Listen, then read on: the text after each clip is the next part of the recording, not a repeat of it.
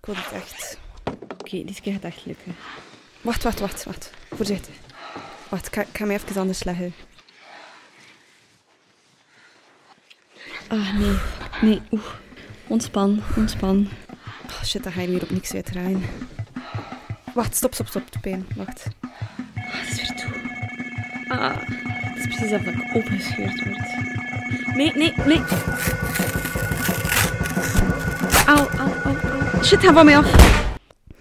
Sorry, ik dacht dat het ging lukken.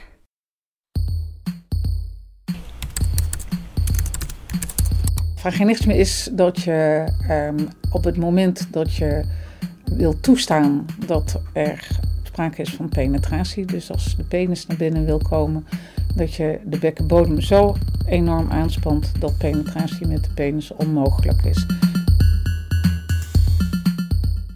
Ben Justine en ik heb drie jaar lang vaginisme gehad. Het is allemaal begonnen rond mijn 19. Ik zat toen in een relatie. Maar toen was er een vriendin van mij overleden en ik voelde mij daardoor heel slecht. En ja, ik had dan bij gevolg ook geen zin in seks. Maar dan na drie maanden had ik zoiets van, oké, nu moet ik toch wel eens terug seks hebben. Want ja, mijn vriend is daar supergoed mee omgegaan, maar ik, ik voelde mijzelf wel verplicht om zo terug... Dus hebben we dat dan een keer geprobeerd, maar dat was eigenlijk een heel pijnlijke ervaring, omdat ik voelde dat, dat ik daar wel psychologisch nog niet klaar voor was. En ja, zo heeft dat probleem, eigenlijk is dat probleem een beetje geëscaleerd. Iedere keer als we weer probeerden, had ik weer pijn en krampte ik wat samen. En ja, dat, dat zorgde voor heel wat frustraties en dat ma- maakte mij super onzeker, wat het probleem alleen nog maar erger maakte. Ik durfde daar toen met niemand over praten, omdat dat gepaard ging met heel veel schaamte. Maar nu durf ik daar wel over praten. En ik heb daar met een aantal vrienden over gepraat en ik heb ontdekt dat er nog mensen zijn die daarmee rondlopen. Ja, van mij hoe is dat begonnen? Eigenlijk gewoon de eerste keer dat ik seks wilde hebben, merkte ik dus dat dat niet ging en dat dat enorm veel zeer deed. Ehm, en toen dacht ik van, nou ja, misschien is dat nu gewoon omdat het de eerste keer is. Maar dat was wel elke keer als ik met iemand naar bed wilde gaan, deed dat echt eh, heel veel pijn. En het ging ook gewoon echt niet. Maar ik merkte daarvoor ook wel altijd, als ik zelf masturbeerde, dat dat ook wel... Allee, dat, ook wel, ging. dat dat, nee, dat Ah, nee. ik ook heel Ja. voorzichtig moest zijn en dat dat ook wel soms zeer deed. Ik denk dat er eh, meer mensen, dat er daar meer over moet gepraat worden. Dat helpt echt wel. Want ik heb heel lang gedacht dat ik de enige was die daar Ja, last van had. ja. En dan voel je je echt alleen op de wereld. Alleen op de wereld, dat is exact wat ik mij ook voelde. En daarom is het heel belangrijk om er met mensen over te praten. Daarom maak ik deze podcast samen met Sophie. Hallo! Ja, wat dat mij echt opvalt aan jullie getuigenissen, is dat Anna al van in het begin last had van, van, ja, van, elk, van het eerste vaginale contact dat ze ooit heeft gehad, met dat ze dus begon te masturberen. En bij u was ja, je had daar geen problemen mee en dat is pas nadien gekomen. Ja, dat was mij ook opgevallen. En daarom heb ik eens opgezocht in het boek van mijn huisgenote die geneeskunde studeert, hoe dat vaginisme beschreven wordt. Waar staat dat hier? Dus hier maken ze een onderscheid tussen primair vaginisme en secundair vaginisme. Primair vaginisme is inderdaad bij het eerste contact, zoals een tampon inbrengen, dat er al problemen zijn, terwijl secundair vaginisme is meer een andere aanleiding die ervoor zal zorgen dat penetratie niet meer mogelijk is. Als ik dan verder lees in dat boek, zijn er wel nog een aantal interessante dingen. Dus enerzijds staat er dat de oorzaken van vaginisme dat die enerzijds lichamelijk kunnen zijn, maar, maar dat die niet zoveel voorkomen. Dat dat bijvoorbeeld kan zijn door een afwijking in de vagina. Maar dan bij psychische oorzaken, ehm, ik ga het even voorlezen, staat er... De psychische oorzaken kunnen zeer variabel zijn, gaande van een ernstige neurose of onverwerkt uripaal complex, traumatische seksuele ervaring in het verleden, antiseksuele opvoeding tot een fobische instelling in het algemeen. Oh, wauw. dat is echt eh, extreem. extreem, ja, sowieso. Inderdaad. Maar vooral gaande van een ernstige neurose. Ja, dat, ja. een neurose. ernstige dan nog. Ja, niet gewoon een neurose, Ja. een ernstige neurose. Ja, oké. Ik ben daar toch nog eens met iemand anders over gaan praten. Wim Slabbink, een seksuoloog. Nu, de oorzaken van vaginisme kunnen eigenlijk heel divers zijn. Eh, kan, eh, de meest, meestal liggen de oorzaken bij een pijnlijke ervaring. Een pijnlijke ervaring kan, kan het resultaat zijn van, van de seks met uw partner of tijdens een one-night vaginisme is eigenlijk een reactie van het lichaam op pijn of op het vermoeden van pijn. Een symptoom waarbij je eigenlijk je gaat voorbereiden op de pijn. Als je bijvoorbeeld pijnlijke seks hebt meegemaakt, dan kan het goed zijn dat de volgende keer dat je vrijt, dat je lichaam uh, wat uh, een, een, stressreactie zal hebben, waardoor het eigenlijk gaat samentrekken. Dit is echt een openbaring voor mij. Gewoon het feit dat, die, dat seks aan pijn wordt gelinkt, dat, dat is gewoon wat het was voor mij. Iedere keer als we probeerden seks te hebben en ik wist van oké, vanavond gaan we nog eens proberen, was ik mij al zorgen aan het maken in mijn hoofd. Als we dan begonnen te kussen, begon ik al verkrampt te geraken in heel mijn lichaam. En zo was dat gewoon nooit mogelijk om seks te hebben. Ja, dat doet mij ook echt denken aan uh, die andere vrouw waarmee we gepraat hebben, Annelies. Ik was totaal niet voorbereid. En dan ja, begint te kussen en dan ja, legt u hier op bed. En dan, en dan moet weer zoiets van... Oh! dan had ik zoiets van yes, want ik wou er echt wel vanaf zijn. Ik wou dan eigenlijk echt wel seks hebben op mijn 19. Maar bij de poging tot penetratie was dat heel moeilijk. En dat was echt pijnlijk. Dat was echt verschrikkelijk. Dat was echt, ik dacht dat ik ging flauw van. Dat ik zat van. En zeker, ik ben ook geen kleinzierige. Dat vind ik dan zo dwaas. Ik heb dan zoiets van, allee Annie, zet u erover. Maar hij heeft daar ook geen aandacht aan besteed. Hij heeft dan zoiets van, oh ja, ça va, oké, hij is dan klaarkomen op een andere manier. En dat was het dan ook. En dan ja, uh, is dat eigenlijk ook gewoon bij die pijnlijke ervaring gebleven. Dus bij jullie was dat echt wel door die pijnlijke ervaringen in het begin en dan blijven verder doen en dan in die visueuze cirkel geraken. Maar er zijn natuurlijk ook andere oorzaken die dus ook wel echt vaak nog ernstiger kunnen zijn. Kan ook de oorzaak zijn van seksueel misbruik uh, in de kindertijd of in, op volwassen leeftijd. Ik heb bijvoorbeeld een keer een vrouw bij mij gehad die uh, aan haar negentiende opeens besefte van oei, volgens mij is er iets gebeurd in mijn kindertijd waar er beelden door haar hoofd gingen over seksueel misbruik. Het toont maar aan dat de oorzaken van vaginisme heel divers kunnen zijn. Ze kunnen lichamelijk zijn, doordat je bijvoorbeeld een irritatie hebt uh, rond de vaginale ingang die pijn veroorzaakt, die ervoor zorgt dat je je de volgende keer zal samentrekken.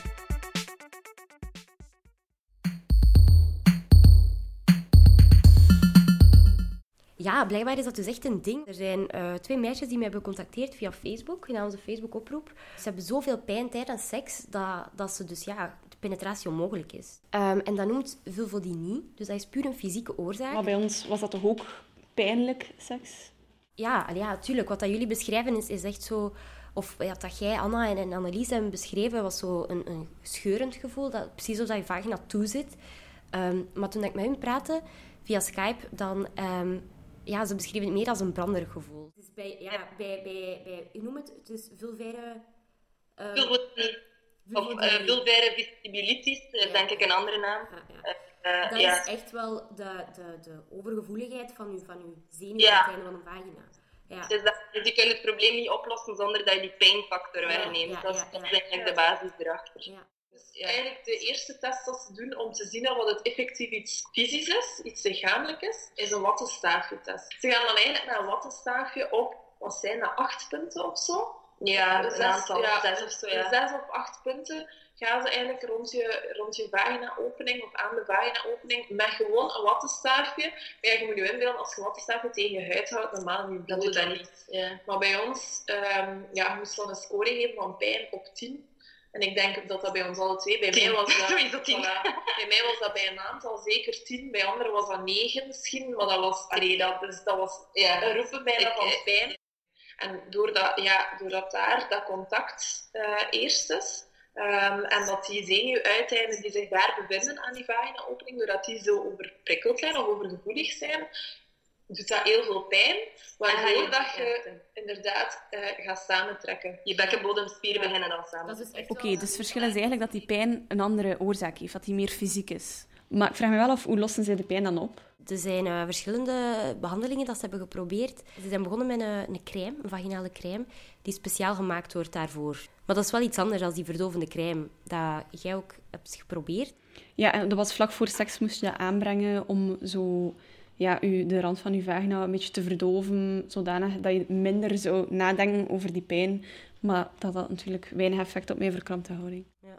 Wel, hoe ik het begreep van hun, is echt dat je dat, uh, dat langdurig werkt. Dus dat echt de bedoeling is voor je zenuweinden minder te overprikkeld te geraken. En ook uh, medicatie. Dus dat is een soort antidepressiva. Dat, werkt, dat dus inwerkt op, uw, uh, ja, op die, die zenuwuiteinden voor die minder gevoelig te maken.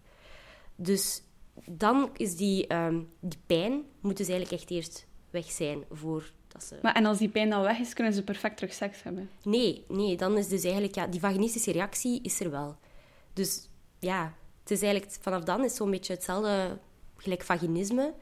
Um, met dus ook die uh, bekkenbodemspieren bij de kinesis. Ah ja, dus dan stellen ze vaak zo'n training voor om je bekkenbodemspieren te leren op, allee, te ontspannen. Allee, om vooral het verschil te leren tussen opspannen en ontspannen. Dat is vaak dat mensen juist moeten leren om ze op te spannen. Voor, bijvoorbeeld tegen urineverlies. Ah ja, oké, ja, want dat is ook gelijk in de, in de filmpjes hier ook al zo die kegel training dat ze dan doen. Ja. En dat ze zo balkjes in hun vagina steken en daar zelfs dingen aanhangen en Voilà, dat is het leren opspannen van je spieren. Ah, ja, want, maar dat is dan eigenlijk voor zo meer genot tijdens ja, want dat is ook heel belangrijk bij het bereiken van een orgasme, dat je spieren ja, kan dat is wel echt. Ja, ja allee, dat merk ik bij mezelf ook wel. Dus, maar dus, bij vaginisme is dus eigenlijk dat je leert ontspannen. Ja, er bestaan ook zo een aantal objecten. Je hebt zo verschillende dildo's in verschillende maten. En er is nu onlangs ook um, iets op de markt gekomen van Nienke Helder. Ze heeft een aantal design mm, ontworpen die kunnen helpen um, bij seksuele problemen, zoals een spiegeltje, ook een aantal dildo's. Maar uh, het is wel natuurlijk nog altijd anders in het echt. je kunt wel thuis oefenen met een dildo en dan ben je super comfortabel. Maar als er dan natuurlijk weer een andere persoon bij komt, voelt je weer wel die stress van, gaat het nu wel in echt ook lukken? Dus hoe heb jij dat dan gedaan? Nadat mijn relatie gedaan was, had ik nog eens geprobeerd met een andere jongen en dat ging ook niet. En ik dacht echt, ik ben hier gedoemd voor de rest van mijn leven. Uh, maar dan had ik iemand leren kennen met wie ik dat heel open kon bespreken. En met hem heb ik eigenlijk getraind om die spier tijdens de penetratie te leren ontspannen en opspannen. En echt die spier te controleren trainen. Mm zeg. Nee, maar ik denk dat het wel echt inderdaad belangrijk is dat je een partner, of dat moet niet per se dan je partner zijn, maar toch iemand vindt die... die ja. ja en over terug comfortabel te worden bij iemand. Mm. Wim heeft daar ook iets over gezegd. Hij sprak eigenlijk over seksuele dienstverlening. Nu, als je single bent, kan je natuurlijk bij, bij seksologen op gesprek komen. En uh, dat kan heel zinvol zijn. Uh, maar je hebt natuurlijk een partner nodig om ook uh, de, daad eigenlijk uit te voeren en te zien als dat ook allemaal helpt. Als je daar toch zorgen over maakt, is het ook zo dat je natuurlijk ook kan gebruik maken van, of uh, de diensten kan, kan, kan gebruik maken van de diensten van mensen die bijvoorbeeld aan seksuele dienstverlening doen. En dat betekent dat iemand samen met jou op zoek gaat naar oplossingen om om te gaan met je seksuele zorgen, maar op een lichaamsgerichte manier. Dus, er is een school in Engeland die dat heeft en er is iemand in Antwerpen dat ik ken die daar wel mensen rond begeleidt.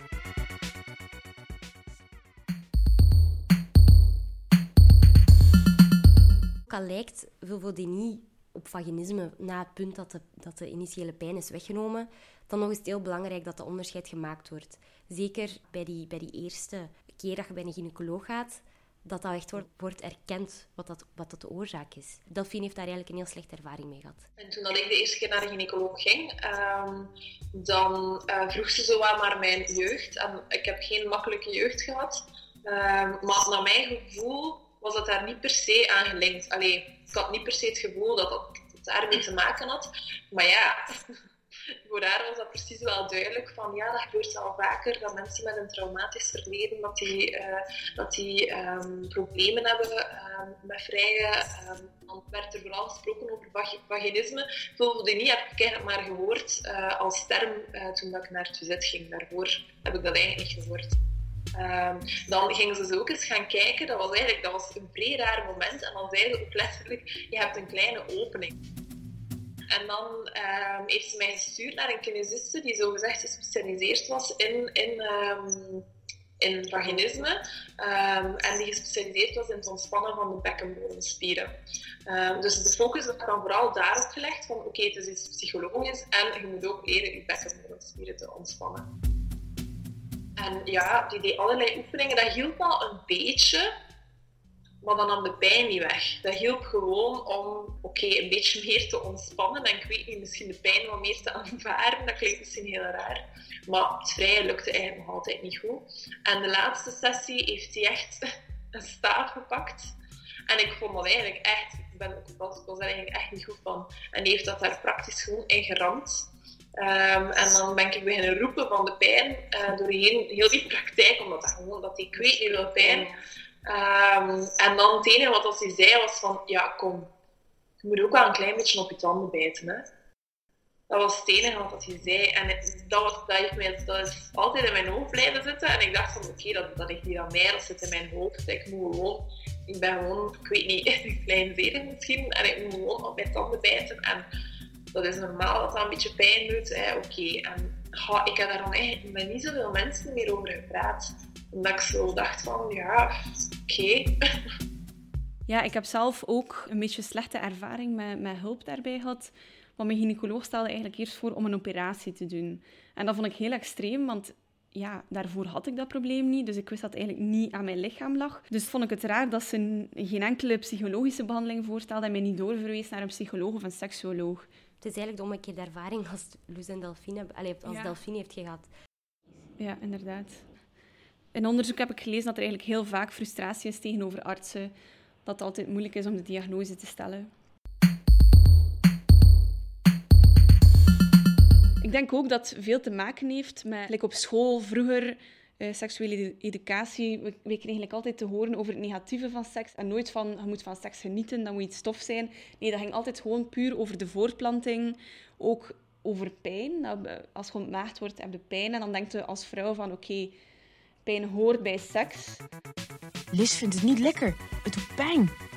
Het liefst zou ze naar huis gaan en diep wegduiken onder de dekens. Misschien helpt het als Pieter haar een beetje streelt. Maar Liz is nu helemaal droog, dus probeert Pieter het opnieuw. Liz wou wel dat Pieter stopte. Het is een vervelend gevoel. Pieter voelt dat Liz vreemd reageert. En hij vraagt of ze ermee wil stoppen. Liz voelt zich ellendig en ze weet niet wat ze moet zeggen. Pieter denkt dat hij iets verkeerds heeft gedaan. En Liz vraagt zich af of ze wel normaal is. Dat is wel iets waar we moeten bij stilstaan, omdat heel veel jonge meisjes vinden dat pijn hoort bij seks. En ook zelfs vrouwen die volwassen zijn, denken dat pijn eigenlijk een onderdeel is van seks. Nu, dat is het absoluut niet. Dus daar zien we dus eigenlijk dat, dat onze visie op uh, seks, dat die nog altijd gericht is op de penetratie. Het woord voorspel is een van de meest foute woorden, denk ik, in onze woordenschat omdat het impliceert dat er altijd iets op volgt, terwijl dat een voorspel evenwaardig is aan gewone seks en meestal ook meer kans biedt aan de vrouw om een orgasme te bereiken en dus ook meer belonende seks te hebben. Ja, bij ons ook vroeger van de eerste keer is gelijk al zot als dat niet pijn deed. Na, ik weet, na mijn eerste keer was ik in shock van, tja, dat ging daar zo vlot in. Maar ja, dat is natuurlijk ook wel niet verwonderlijk, want we zijn omgeven door zoveel films, porno, uh, verhalen van andere mensen, dat eigenlijk niet veel verder gaat als gewoon een vrouw die tegen de muur wordt geduwd en het zit er al direct in, japla, en, en meer is er eigenlijk niet aan. Ja, dat ik soms zo naar porno kan zitten kijken van allee jong, zo dat erin en eruit zag ik zeg van allee, ik zit daar echt op te hapen hè. Dus van allee jong, shit. Ja, nee, ja, ik kon daar vrienden zitten kijken van allee, het is echt niet eerlijk. Ja, frustreert mij wel enorm zo. Ja, inderdaad. Misschien dat ik dat wel... Uh... Want op zich, ik zeg, het kan klaarkomen en dit en dat. Maar toch het gevoel dat je veel mist. Omdat ja, ja, we leven echt wel in zo'n maatschappij waar dat toch redelijk rond seks draait. Hè, in de reclames en de films en de clipjes en de... En dan ja, voel je wel dat je er zo'n beetje uitvalt eigenlijk. Hè.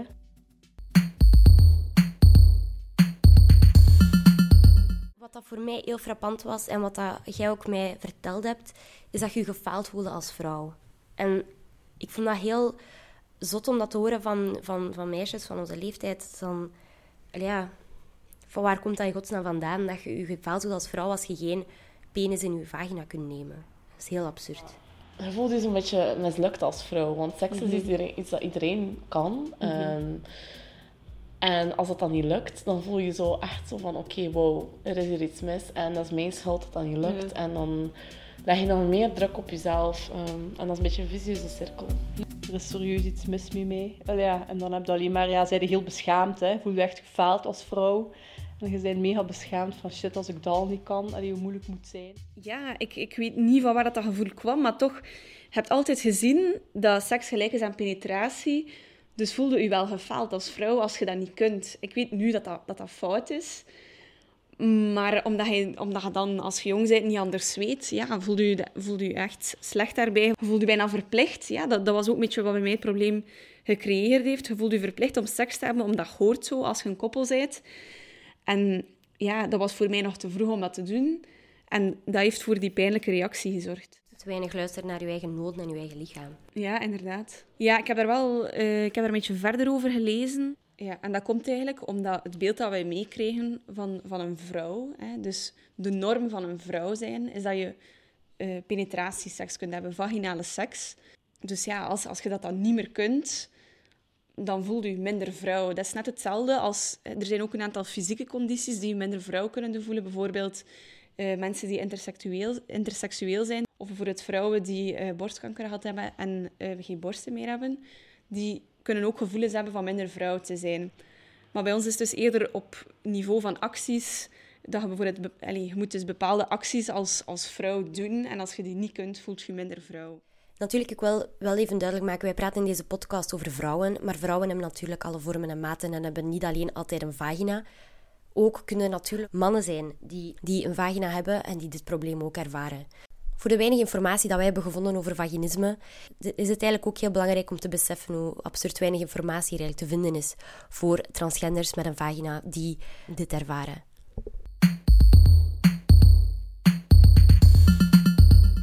Uh, er zijn ook allez, veel vrouwen die, uh, met vaginisme die de behandeling eigenlijk niet doen.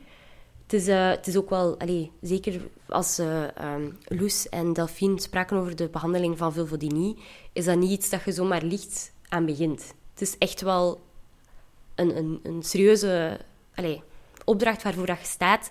Het is belangrijk om, om, om erover na te denken, is dit nu iets wat ik wil? wat ik als vrouw of als, als partner wil beleven samen met, met, mijn, met mijn partner dan. Of is dat nu echt gewoon omdat, omdat ik zogezegd normaal wil zijn? Allee. Ik denk dat dat heel belangrijk is dat je, dat je beseft in welk... Um, ja, voor, voor wat dat je doet. Nee, inderdaad. Ik vond dat Anna daar een heel interessante mening over had. Goh, ik denk dat ik het langzaamaan al begin te aanvaarden, te accepteren, mm -hmm. maar ook wel weet van... Het is niet een probleem dat er per se altijd gaat zijn. Uiteindelijk is dat ook een deel van wie dat ik ben, hè, mm -hmm. denk ik. Of ja... Het is dat. En, en inderdaad, like dat je zegt, de seks is zoveel meer dan dat. En... Ik heb al mega goede seks. Ja. Voilà. voilà. voilà.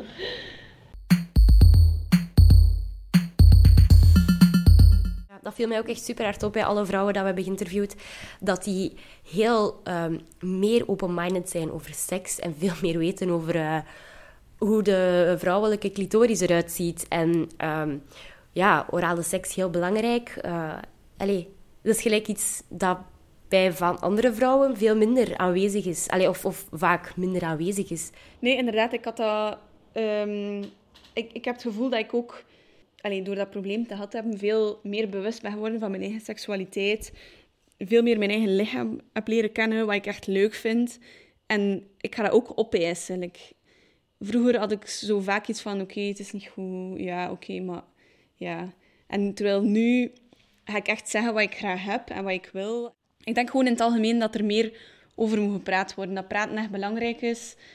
Dat dat kan helpen om je problemen enerzijds ja, te aanvaarden, te definiëren. Um, ja, en gewoon dingen bespreekbaar te maken en, en, makkelijker hulp te zoeken ook. Ik heb dat eigenlijk ook nog niet echt gezegd, omdat ik dat ook zo wel... Niet schaamtelijk, maar ja, ik vind dat wel schaamtelijk, omdat ja, bij 36 en echt een deftig seksleven heb ik nog niet gehad. Terwijl dat ik eigenlijk wel een seksueel mens ben. Ik sta er wel voor open en ik heb heel daar goesting. Dus dat is dan wel frustrerend om op je 36e nog geen deftig, allee, deftige seks gehad te hebben. Allee, een paar keer, maar... Maar ik voel het in mijn vriendenkring denk ik niet dat er daar problemen rond zijn. We babbelen wel over alles. Hè. Babbelen dan wel over pijpen en beffen en...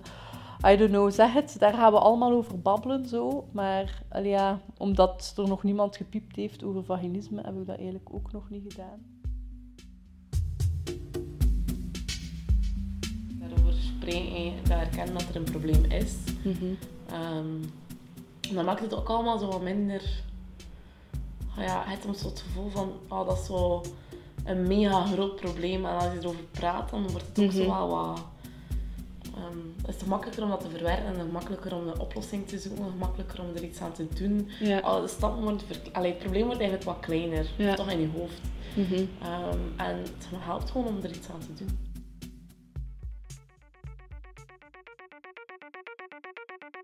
Ik denk dat dit voor mij eigenlijk het belangrijkste besluit was. We moeten gewoon allemaal meer ons eigen lichaam leren kennen en ons eigen meer leren aanvaarden. We moeten voor onszelf uitmaken wat we graag hebben.